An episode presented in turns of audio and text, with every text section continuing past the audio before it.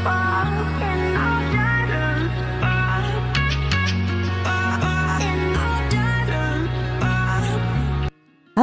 balik lagi di 30 Talk. Kali ini di episode ketiga bareng gue Anissa. Dan nanti ada temen gue juga.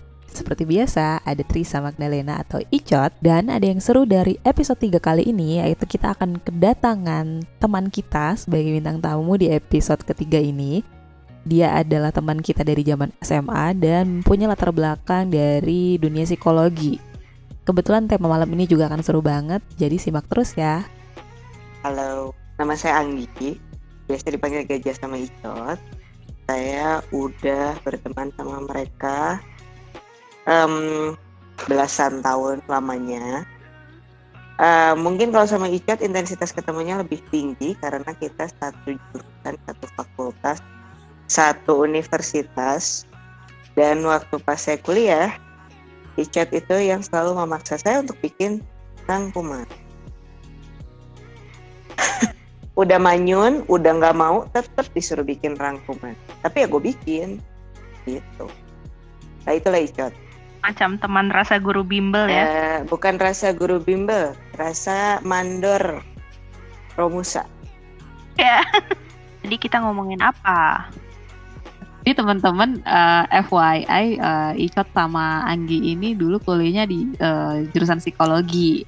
Nah, uh, kemungkinan nih kayaknya uh, pengalaman uh, Icot sama Anggi di dunia psikologi dan juga pengalaman dalam uh, di circle pertemanan dan lainnya ini akan sangat dukung dengan tema kita episode kali ini nih. Uh, temanya ya topik uh, di episode 3 kali ini sebenarnya gue juga agak kaget ya ketika Icot come up with this idea. Nah, kayak wow berat sekali tapi ini menarik untuk dibahas. Jadi topik malam ini, oh episode kali ini adalah Thing with Loneliness. Tuh kah teman-teman?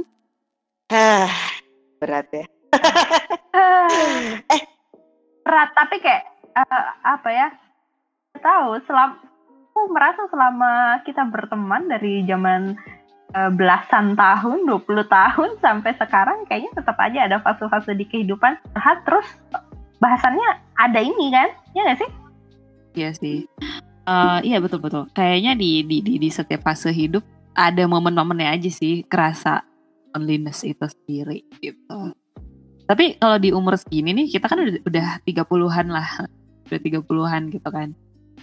Sebenarnya uh, kapan sih kalian merasakan moment of that loneliness itu? Ada nggak sih kayak momen tertentu yang uh, nge-trigger um, si loneliness itu jadi lebih kerasa di diri kalian? Mungkin Anggi bisa memulai. Uh, mungkin kalian tahu ya gue itu bukan orang tipikal orang. Gue sangat um, apa ya? Gue sangat sangat harus punya teman nggak bisa gue sendirian tapi ada satu momen di hidup gue yang uh, buat gue itu the saddest moment the lonely the loneliest moment uh, yeah, literally lonely lonely apa ya? Kalau gue bisa bilangnya lonely lahir batin. Aduh berat banget nih. Iya itu lonely lahir batin. Jadi ceritanya itu kayak gue gue sempat sakit berat uh, dua tahun itu ini momen sakit gue ini tuh seperti apa ya turning point hidup gue ya bisa dibilang tuh seperti. Gue ada di ICU cukup lama ada di kamar perawatan juga cukup lama. Uh, pernah nggak kalian ngebayangin ada di satu ruangan ya nggak ada TV nggak ada radio nggak punya temen nggak ada temen sendirian tapi kalian sadar uh, terus kalian itu cuman berhadapan-hadapan sama waktu. De karena di depan kalian tepat di depan kalian itu disimpan jam. Jam yang ada detik. Dan gue mengalami masa-masa itu. Di mana uh, gue bang oh ya sama satu lagi ada handicap waktu itu adalah uh, satu gue lumpuh yang kedua adalah ventilator gue tuh masih terpasang tapi gue posisi sadar. Di mana itu sangat tidak nyaman. Dan gue merasa itu adalah saat-saat gue paling butuh support dari orang lain tapi nobody there. Really nggak ada siapa-siapa ya. And what happened? What happened awalnya uh, gila ya. Gue apa ya? Aduh rasanya kayak disiksa sih. Kayak kayak aduh ini kok gini amat gitu. Kenapa? Gue sempat ada pikiran kenapa gue bang kenapa gue disadarkan dari koma? Gak cuman buat disuruh kayak begini um, ini tuh apa gitu maksudnya? Karena gue tidak tidak melihat ada orang lain. Ah, ada sih ada sih sebenarnya orang lain tuh. Ada ada ada nyokap gue ada ada kakak gue ada ya siapa pun yang bisa diperbolehkan untuk ke ruang ICU itu. Di ruang ICU itu tuh benar-benar gue sendirian di satu ruangan tapi itu kaca jadi gue bisa lihat ruangan yang lain. Gue bisa lihat perawat di luar bercanda-bercanda hai hai tapi gue nggak ada siapa-siapa. Ya gue kayak ah apa ya kenapa ya kok gini amat ya? Tapi dari situ gue jadi banyak merenung sebenarnya. Jadi banyak diem kan mikirin apa ya yang harus gue lakukan untuk melewati ini kalau ternyata gue memang dikasih hidup yang lebih panjang lagi gitu. Dan di situ gue jadi lebih banyak bicara sama diri gue sendiri. Dan setelah gue melewati itu ya maksudnya sekarang-sekarang gue menyadari bahwa sebenarnya yang namanya loneliness itu bukan hal yang buruk bukan selalu hal yang buruk. Kenapa?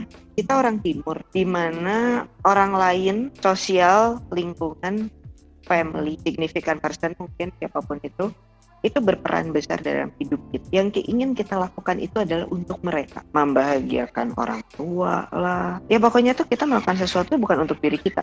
Jadi menurut gue kayak kadang loneliness itu memberikan waktu untuk lu berbanyak lebih banyak berbicara sama diri lu sendiri dan bertanya apa sih yang lu mau dihidupin lu mau jadi apa kehidupan seperti apa yang pengen lu dapat 10 tahun lagi lu pengen kalaupun lu mati lu dikenang sebagai apa? Itu tuh beneran lu tanya jawab sama diri lu sendiri lu tanya jawab sama otak dan di kayak berkontemplasi gitu ya? Iya betul. Iya mungkin ya mungkin ya. Hmm, itu sih yang gue rasain pada saat karena itu benar-benar buat gue ya kalau misalnya gue ditanya loneliness tuh apa sih? Loneliness itu karena gue pernah merasakan gue nggak punya siapa-siapa. Gak ada siapa-siapa yang bisa nolong diri lu tuh cuma diri lu sendiri. Karena gini gue pernah merasakan orang tuh terlihat care. Tapi basically basically tuh lu ditinggalkan dengan masa lalu sendiri dan lu harus bergulat keluar dari situ gitu. Jadi kadang tuh sebenarnya mungkin bukan lon loneliness tuh beneran gak ada orang atau hanya perasaan lu aja. Tapi mungkin kalau dari dari dari kondisi Anggi saat itu uh, the real loneliness. I mean dalam artian cara physically memang sendiri gitu. Dan secara uh, mentally psiko, uh, secara pikiran pun mungkin di situ kayak lo benar-benar ditinggalkan untuk sendiri dan menyelesaikan masalah sendiri mikir sendiri gitu. Jadi menurut gue itu um, pasti keadaan yang begitu penuh tekanan, tapi lo tetap harus bisa struggle gimana caranya lo bisa survive sendiri gitu ya. Kayak it, it was the real meaning of the the loneliness. Iya, iya betul. Karena gue ada ada ya masa, gue tuh kalau inget ini masih suka pengen nangis sih, karena gue masih merasakan masih bener-bener gue tau rasanya kayak gue tiap hari ngeliatin pintu kamar pada saat gue udah masuk ke ruang perawatan kan udah nggak di gue udah tidak hidup di sangkar kaca lagi kan jadi itu tuh ya gue masuk ke ruang perawatan biasa. Yang gue lakukan hampir uh, eh, gue berarti bangun berapa jam?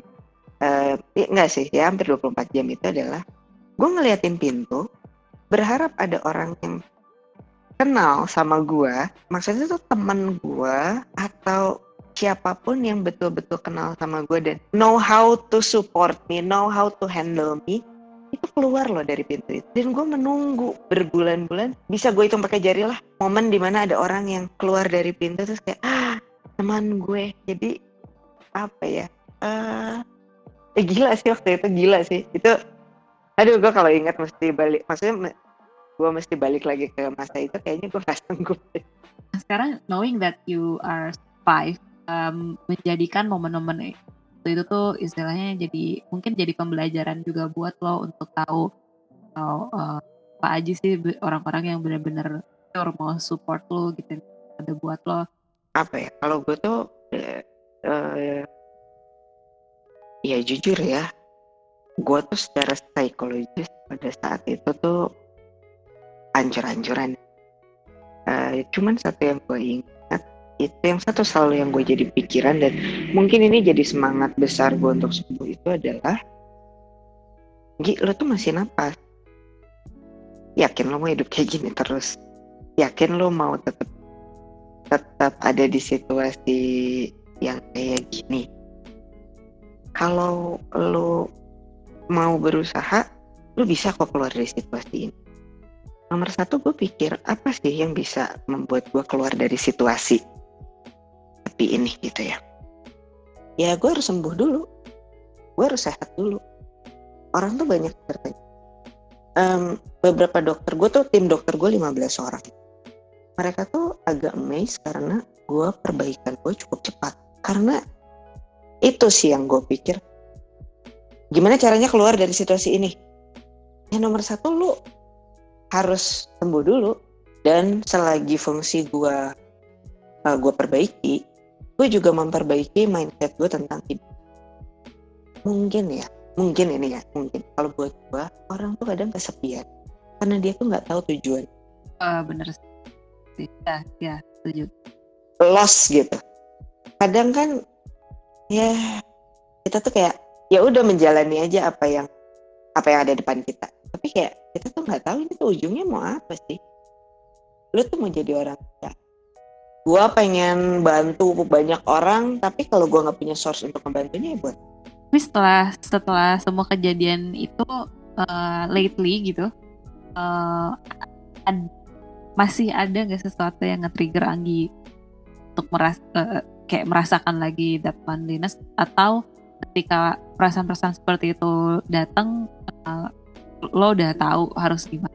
Atau malah masih ada aja momen gitu dirasain ada sih ada sih momen-momen. Itu mungkin sampai hari ini gue masih tetap punya kayak apa ya gue nggak tahu sih itu loneliness apa bukan ya tapi kayak ada sesuatu yang kosong gitu loh dalam diri.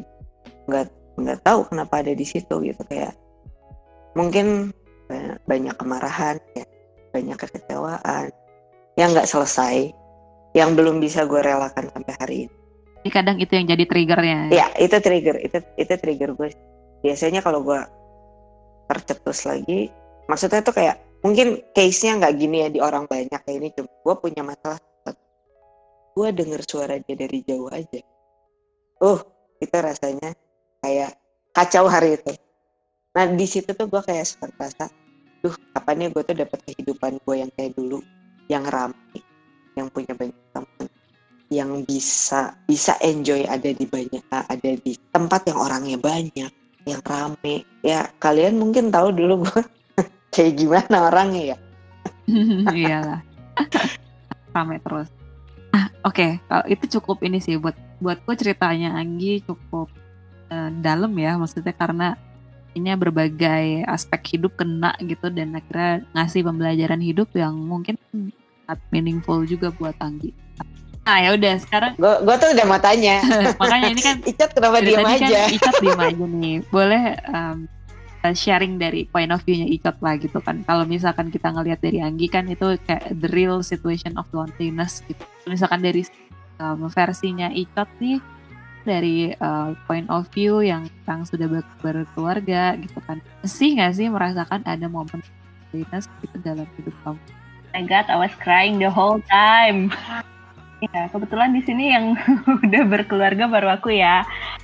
Ya pertanyaannya kayaknya kalau punya pasangan apakah minus itu udah pasti nggak ada? Jawabannya enggak sih. Point of your life pasti pasangan itu tidak tidak diciptakan untuk melengkapi kita. Ini bohong kalau orang bilang dan kamu tercipta untuk saling melengkapi itu enggak banget. Kita ya kita dia ya dia. Kita ada sama-sama kan justru aku pernah ngerasain ketika aku sama-sama dengan suamiku terus 24 kayak inilah masa karantina nih. 47 aku barengan dengan dia WFH sama-sama misalnya di rumah bangun sampai tidur sampai bangun lagi ya dia lagi dia lagi udah begitu tidurnya barengan lagi kan sekamar. Terus kadang aku ngerasa uh, emang ada di mana aku ngerasa kesepian. Jadi kayak mungkin ada semacam bingungan juga gitu kali ya dalam diri kamu ketika oke sekarang gue adalah istri dari seorang kamu tapi uh, gue juga masih pengen tetap jadi Trisa yang dulu nih gitu. Terus nah, ketika mungkin ketika kamu sedang merasakan saat itu di situlah kamu merasa kayak uh, ada rasa sepinya gitu ya. Tapi kayak kamu jadi ya bingung ya sepi gitu. Ya jadi ya pasangan tuh nggak menjalani itu. Kadang karena kita begitu hanyutnya dalam peran sebagai pasangan, apa sih momen kita kehilangan diri kita sendiri. Aku tuh Trisa loh. Trisa uh, yang punya kesukaan ini, yang punya mimpi ini, ingin melakukan ini, tapi nggak nggak selalu bisa karena aku lagi jadi peranku istri gitu. Itu kadang buatku tuh uh, rasanya kok sepi ya apa ya gitu kayak aku kehilangan diriku sendiri gitu sepinya tuh gitu hmm, aku rasa uh, di peran apa pun ketika sudah berpasangan sebagai istri ataupun yang sudah menjadi ibu. Jadi lonely itu bukan cuma kehilangan sosok uh, apa ya teman sosok di luar kita tapi kadang kalau aku ngerasainnya sosok aku kehilangan diriku sendiri aja itu rasanya sepi gitu. Ya tahu apakah senyambung itu tapi uh, aku rasakan sih kayak gitu. Kayak nggak ada yang uh, apa namanya nggak dia nggak bisa ngerti juga sih apa yang aku rasain. Pasanganku nggak bisa ngerti nggak harus gak selalu bisa ngerti apa yang aku rasain tapi kayak itu kehilangan diriku. Ya aku jadi ini ya hmm, sekarang melihat istilahnya melihat definisi non dua point of view yang berbeda terus aku jadi dari tadi itu jadi mikir di point of view aku seperti apa gitu um, aku sendiri di sini sekarang kan masih single ya maksudnya belum belum nikah juga. Dan kalian juga tahu gitu kalau aku tipe anak ekstrovert banget apa energinya akan full lagi ketika emang aku berkumpul dengan orang-orang terdekat aku. Jujur memang kalau misalkan aku ya udah kayak anak gaul Jakarta yang ngomong pakai jujur. Nah, kalau misalkan memang aku berkumpul berkumpul dengan uh, teman-teman terdekat gitu atau istilahnya um, close friends itu aku mencari istilahnya ngecas lagi energi aku uh, tapi kadang ada di satu-satu momen tertentu yang aku merasa kesepian gitu. Cuma kan ngelihatnya kayak wah si Nisa nih kayak ke mana-mana ada aja temennya gitu. Kadang kadang ada lah gitu beberapa orang yang selalu komen seperti itu. Kayak even kayak orang tua aku aja tuh sampai bingung kok kayaknya aku ke sana ke sini ada aja temennya. Tapi menurut aku itu bukan berarti aku jadi tidak kesepian guys. Jadi sebenarnya ke sana ke sini ada temen itu aku lebih ke networking sebenarnya. Jadi memang karena pekerjaan aku sendiri um, nuntut untuk kenal dengan banyak orang gitu kan. Nuntut untuk tiap hari berinteraksi dengan orang-orang yang baru gitu. Nah, ya udah aku jadi uh, uh, dapat bonusnya adalah punya banyak kenalan gitu. Sebenarnya banyak juga uh, teman-teman nanya ya, uh, ini ini loneliness dalam arti pasangan ya? Maksudnya yang memang terlihat aku sendiri gitu. Kayak orang-orang tuh nanyanya tapi lo masih sendiri? Padahal kayak temen lo banyak gitu. Padahal kenalan lo banyak gitu kan. Pasti nggak istilahnya kayak masih sih nggak ada yang nyangkut gitu. Bahkan balik lagi hmm, apa uh, kesepian dalam artian pasangan itu menurut aku nggak bisa yang cuma dikenalin uh, apa uh, kenal bentar terus langsung ya udah sahabat-sahabat aja gitu dijadiin pasangan kan nggak bisa gitu ya. Maksudnya prosesnya pasti ada lah gitu kalau untuk pasangan. Sebenarnya itu nggak pernah itu jarang banget jadi beban aku gitu. Maksudnya karena aku juga menurut aku untuk memilih teman hidup juga aku nggak mau yang tiba-tiba langsung ada yang kenal ya kenalan ngajak nikah hayu gitu. Kayak gitu kan. Jadi memang aku mem uh, maksudnya aku jadi memang menikmati aja prosesnya gitu, dalam aku uh, menemukan dan ditemukan eh pasangan aku. ya kayak Anggi sama Ica juga udah tahu lah gimana aku enjoynya. Rebahan tuh aku pengennya tuh ada seseorang yang bisa aku ajak diskusi gitu kan aku ajak ngobrol uh, tentang apa sih uh, yang udah aku uh, alami. Bukan buat manja-manjain tapi kayak buat lo tau gak sih gitu hidup gue tuh sekarang gini-gini gini loh. Nah nomor yang kayak gitu sih. Itu aku kadang sedih sih. Kadang kayak ya Allah capek deh kok sendiri terus ya. Kadang kayak gitu. Walaupun aku punya terdekat di kantor pun ada gitu dan kalian-kalian pun yang selalu ada aja gitu. Kayak pengen ada buat tuh milik siapa gitu loh. Kayak mungkin ya emang dari point of view-nya aku lebih ke pasangan kali ya. Aku nggak nggak terlalu gampang ngerasa sepi sebenarnya. Kayak beberapa orang juga melihatnya kayak saya sibuk banget kok kebutuh cowok ya? Gitu. Dia tahu aku disangka gak butuh cowok tuh kayak ya Allah masa dia harus ditulis di jidat aku? Aku butuh cowok gitu kan ya.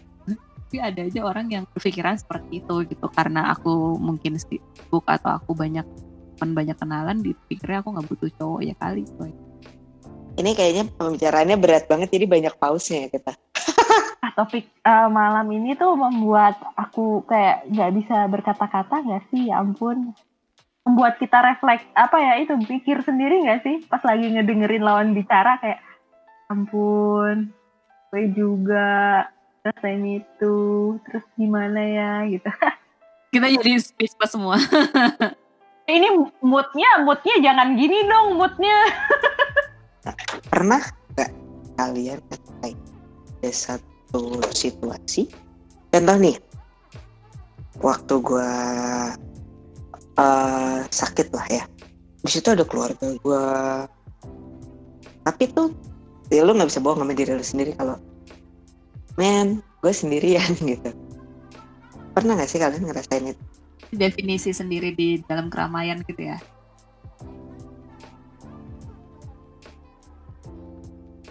Ada satu satu situasi di mana gue harus terlihat sangat baik-baik saja atau kita lah kita harus terlihat sangat baik-baik aja padahal kita tuh even kalau kita ditanya lu nggak apa-apa nggak nggak apa-apa gitu Padahal kalau ditanya are you okay? No, I'm not okay. Pengennya jawab aku bahagia gitu. Aduh. Tapi lucu loh. Aku ngerasain bener uh, aku kemarin ngerasain bener literally yang namanya kesepian di tengah keramaian. Jadi kan uh, sempat aku kan sempat jadi ibu rumah tangga kan satu tahun. Pengen lah ibu rumah tangga yang merantau di kota orang yang nggak benar-benar literally nggak punya teman satupun. Tuh. Selama masa-masa ibu rumah tangga itu aku benar-benar merindukan ketemu orang. Yang benar-benar teman gue bukan teman suami gue bukan temannya teman suami gue ya teman gue. Akhirnya kan aku ke Jakarta kan. Waktu apa namanya ada prajabatan. Itu tuh punya satu angkatan uh, jumlahnya 163 rame gak sih? Tiba-tiba punya teman satu angkatan 163 orang dan aku kenal semuanya satu-satu. Aku hafal namanya. Situ tadinya I expect bahwa ah ini nih ini nih. Nggak akan merasa ngenesnya sepi kayak kemarin waktu gue IRT yang nggak punya temen nih. Ada 163 orang cuy. Mana mungkin lagi gue kesepian tah juga. Ya juga ya balik lagi itu uh, definisi momen-momen di mana kita ngerasa uh, kalau sepinya aku adalah momen di mana ngerasa kok aku yang aku pikirin kok kayaknya aku doang yang mikir kayak gini. Kayaknya mereka fine aja dan mereka juga berharap gue fine gitu. Tapi di keadaan gue sendiri gitu nggak orang bisa mengerti masa dari 163 ini nggak ada sih yang ngerti gue? Kayak gitu. Ada momen-momen kayak gitu. Aku berpikir wow banyak orang. Uh, uh, number gitu. Wah gila aku punya banyak teman tapi ternyata enggak juga nggak kayak gitu. Tetap momen di mana aku sama ngerasa pinya dengan ketika aku waktu IRT nggak punya siapa-siapa. Ya uh, kadang ya ketika kita nggak di orang ketika nggak ada yang lihat kita dan pandangan apa yang kita harapkan ya di situ juga kadang sepi muncul gitu dia tuh gimana ya podcaster terkontemplasi kayaknya ya. Mungkin aja juga nanti yang nggak dengerin bakal dengerin sambil ngelamun terus. Mungkin kita tuh dikasih rasa prasangka baik gue sama Tuhan ya. Kayaknya kita tuh dikasih namanya lonely itu memang untuk melihat segala sesuatu di dalam diri kita tuh lebih clear nggak dipengaruhi siapa pun. Karena pasti waktu pas lo merasa kayak begitu lo akan akan jadi lebih banyak ngomong ngobrol sama diri lo sendiri sih. Kira-kira itu lah um, hiburannya dari karena kan lonely itu selalu identiknya dengan dengan kata yang buruk gitu ya dengan perasaan KN dengan perasaan yang ah tidak nyaman terus kayak merasa ditinggalkan merasa sendiri dan lain tapi sebenarnya dibalik dibalik itu satu hal yang gue pelajari dengan jelas adalah gue lebih clear sama diri gue sendiri untuk menetapkan segala sesuatu berdasarkan diri gue sendiri. Karena mungkin selama ini gue terlalu banyak dipengaruhi sama orang. Gue terlalu banyak uh, memikirkan orang lain. Terlalu banyak bergantung sesuatu pendapat sama orang lain. Sampai ini gue pikir kalimat kalimat Ico tadi benar banget sampai kayaknya tuh kita kehilangan jati diri sendiri gitu. Diam aja semua diam. Tapi tapi aku setuju sih. Maksudnya kadang um, ketika kalau lagi waras ya kalau lagi waras dan ada di ada di fase meras, lagi ngerasain si lonelinessnya aku malah buat momen itu menjadi dibawa enjoy gitu. Kayak jadi kayak eh, aduh gue sepi banget nih sumpah asli pengen ngetin gitu kan tuh di situ gue jadi mikir oke ini sebenarnya yang lo butuhin apa nih mul gitu kayak lo butuh pasangan, lo cuma butuh teman ngobrol, lo butuh apa gitu, kesepian ini apa gitu. Di situ akhirnya gue bisa uh, gue bisa mengidentifikasi uh, tahapan-tahapan kesepian gue. Maksudnya mungkin ada aja uh, kalau misalkan kesepiannya karena kecapean, oh ya gue, gue cuma butuh teman ngobrol doang, ya udah tinggal nelpon siapa, udah selesai. Tapi kalau misalkan kesepian kesepiannya yang sampai gue ngerasa ngebatin banget itu gue udah tahu sih itu kesepian apa gitu kan kadang um, ketika lagi waras ya gue bawa enjoy aja sampai kira gue punya apa note sendiri gitu yang mungkin kadang biasanya gue tulis di blog gue atau gue tulis di notes gue sendiri uh, oh lu uh, apa bisa aja menghadapi momen-momen kayak gini di waktu ke depannya tapi lo tahu how to handle it gitu. Jadi chill aja. Jadi kayak uh, oke okay, uh, dan dan long mul lo udah dewasa jadi jangan kayak anak kecil lagi menghadapi semua ini gitu. Jadi ketika it when when it hits you harder lo udah tahu lo harus ngapain. Uh, dan dan doktrin gue ke diri gue sendiri adalah um, lo dulu pernah menghadapi masalah yang lebih berat dari ini atau rasa-rasa kesepian yang lebih parah dari ini dan lo survive gitu. Jadi kenapa sekarang lo harus nggak bisa survive gitu kan? Jadi kayak udah tahu lo uh, apa uh, apa aja yang pernah lo lakuin coba lah untuk dilakuin lagi sekarang and then uh, coba membawa diri ini menjadi lebih dan keras tadi so, how you guys handle situation di, di, di masa sekarang uh, kalau gue ya gue jujur uh, gue under super psikologis karena uh, kebanyakan orang di luar sana itu tuh merasa sangat malu untuk uh, meminta bantuan sama profesional. Kalau gue, gue rasa itu sangat, sangat perlu. Kenapa kekacauan hari ini itu bisa mengacaukan sisa hidup.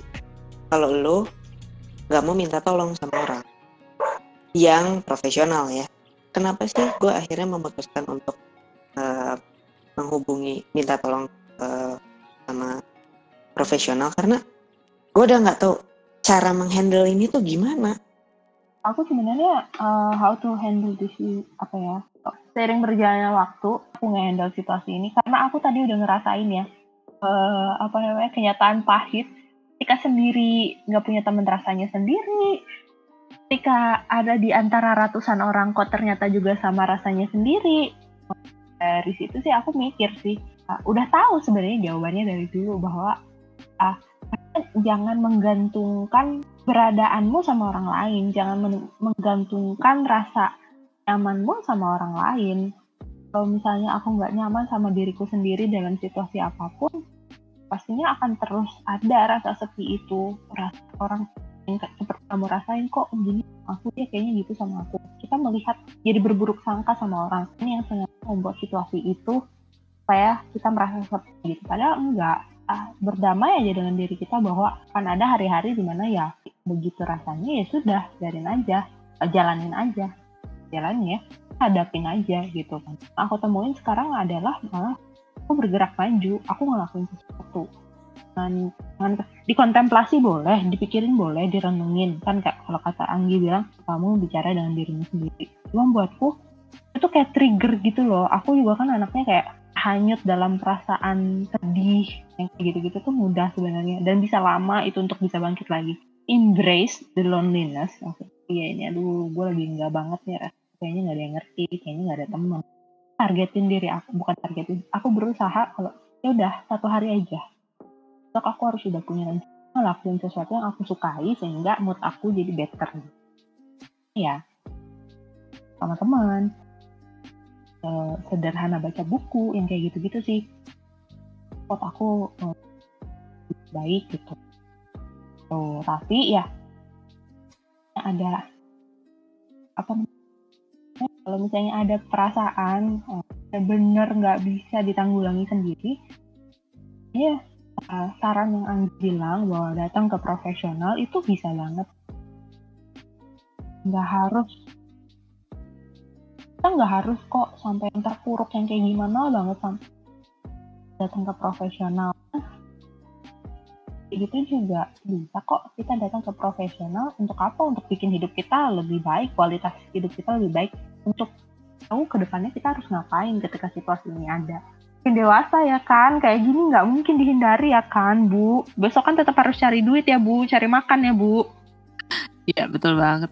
Uh, iya sih. Jadi menurut aku sih balik lagi uh, kita juga harus sadar bahwa ya it's okay not to be okay gitu. Karena ya hidup kita juga butuh rehat. Jadi ketika misalkan emang it hits you hard gitu dan lo bener-bener ngerasa sendiri oke okay, break from everything aja dulu gitu aku sih biasanya gitu aku bener-bener aku malah kalau misalkan lagi kesepian kalau yang itu bener-bener kayak kena banget gitu ya lagi hits hard banget gitu malah kadang shutting down everything. Aku kayak HP aku matiin sinyalnya aku cari lagu-lagu yang emang menenangkan aku terus aku diem kontemplasi di situ gitu. Ketika aku udah bisa stable lagi baru aku coba cari siapa nih temen aku yang bisa aku ajak ngobrol. Uh, kadang soalnya ketika itu lagi kerasa banget aku bisa tiba-tiba mau nangis aja gitu. Mungkin tadinya awalnya ngerasanya cuma sepian doang gitu tapi karena dipikirin dan dirasain banget malah jadi uh, apa mana-mana. yang ke mana iya bener yeah. ke mana-mana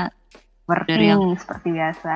overthinking betul overthinking. Jadi yang nyalahin orang lah jadi yang nyangkutin sama kerjaan lah jadi yang apalah gitu. Terus tiba-tiba ambiar aja gitu kan. Tapi aku kalau udah kayak gitu aku biarin dulu. Tapi aku tahu the limit gitu. Jadi kan membawa itu sampai buat lo jadi depressed gitu, terlalu jauh. Tapi uh, tapi kalau memang lo merasa teman-teman atau orang-orang di sekitar lo tidak tidak bisa ya belum bisa membantu sebanyak itu ya tadi balik lagi kata Icet sama kata Anggi bener sih. Itu oke okay untuk mencari pertolongan profesional under supervised uh, dari psikolog atau atau uh, orang-orang lainnya gitu. Kalau itu dirasa bisa membuat diri lo lebih baik gitu dan lebih waras ya kenapa enggak untuk mencari pe, apa uh, bantuan profesional? Oke okay, dan belajar kok. Oke okay. ah aku kayak kepikiran satu hal sih untuk menutup ini. Kan kita udah sampai ke akhir dari intinya, poinnya eh, gimana kita overcome. Sorry ya kalau ketika kalian merasa kalian lagi sendiri, terus uh, kita yang udah temenan lama ini, kok aku nggak bisa ada buat kalian, I'm sorry. Juga kayak pengen encourage kalian kan pasti punya orang-orang terdekat dalam hidup kalian. Kadang-kadang mungkin kalian tahu mereka mungkin lagi struggling dengan kesepian dengan apalah gitu. Tapi uh, waktu itu nggak bisa ngapa-ngapain.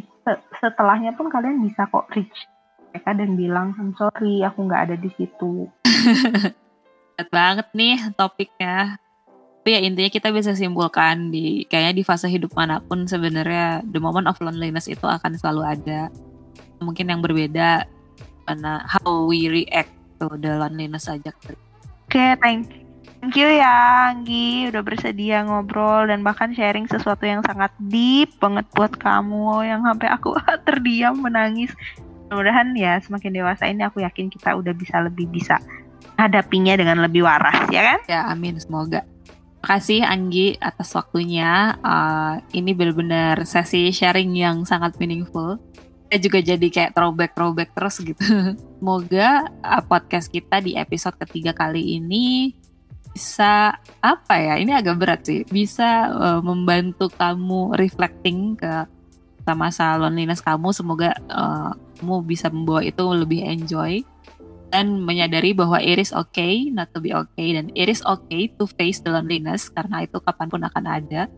Mungkin balik lagi mana lo menghadapi itu bikinlah lebih bijak lah lebih lebih santai aja sekarang.